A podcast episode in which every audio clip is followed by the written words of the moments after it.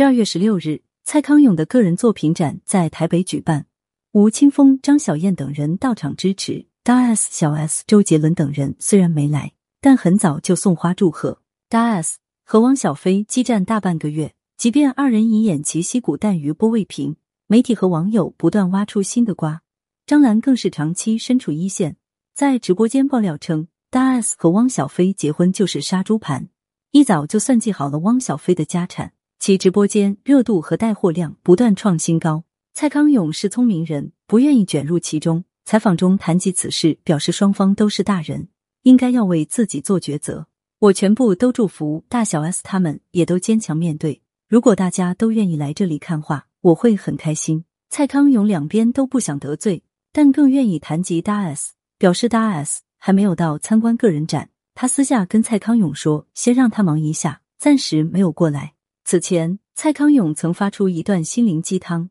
被指是力挺大 S 和小 S， 后来又清空了微博账号的关注，又被指是为大小 S 做无声的抗争。蔡康永在采访中表示，自己1年半之前就开始整理了，因为很多关注都移去 WX， 所以才慢慢整理。蔡康永本次个人展大获成功，表示不少明星来看话看到流泪，对他来说是很大惊喜和鼓励。像周杰伦就到场买了画，陶晶莹还说要把画放在走廊的末端。小 S 曾公开观看个人展的照片，留下一句成其实可以算了成是我最喜欢的一句话。蔡康永透露，小 S 当天看中了2幅作品，另外一幅被不能具名的女网级买家买走，又表示小 S 现在见面就骂脏话，他会用人接话，理解小 S 最近受风波影响，尽量要传递开心的讯息给他。今年3月，大 S 和具俊晔闪婚，两人婚后一直很高调，具俊晔也在大 S 的帮助下打开市场，